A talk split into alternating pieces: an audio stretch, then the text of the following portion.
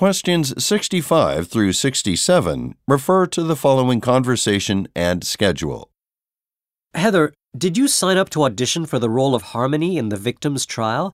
I thought the role of Catherine Brown would suit you well. Yes, actually, I have an audition today. A part like that would be a good opportunity for me. But, as always, the competition will be strong. Have you thought about dressing as the character? The director would see you as Harmony right from the beginning. Oh, I can try that.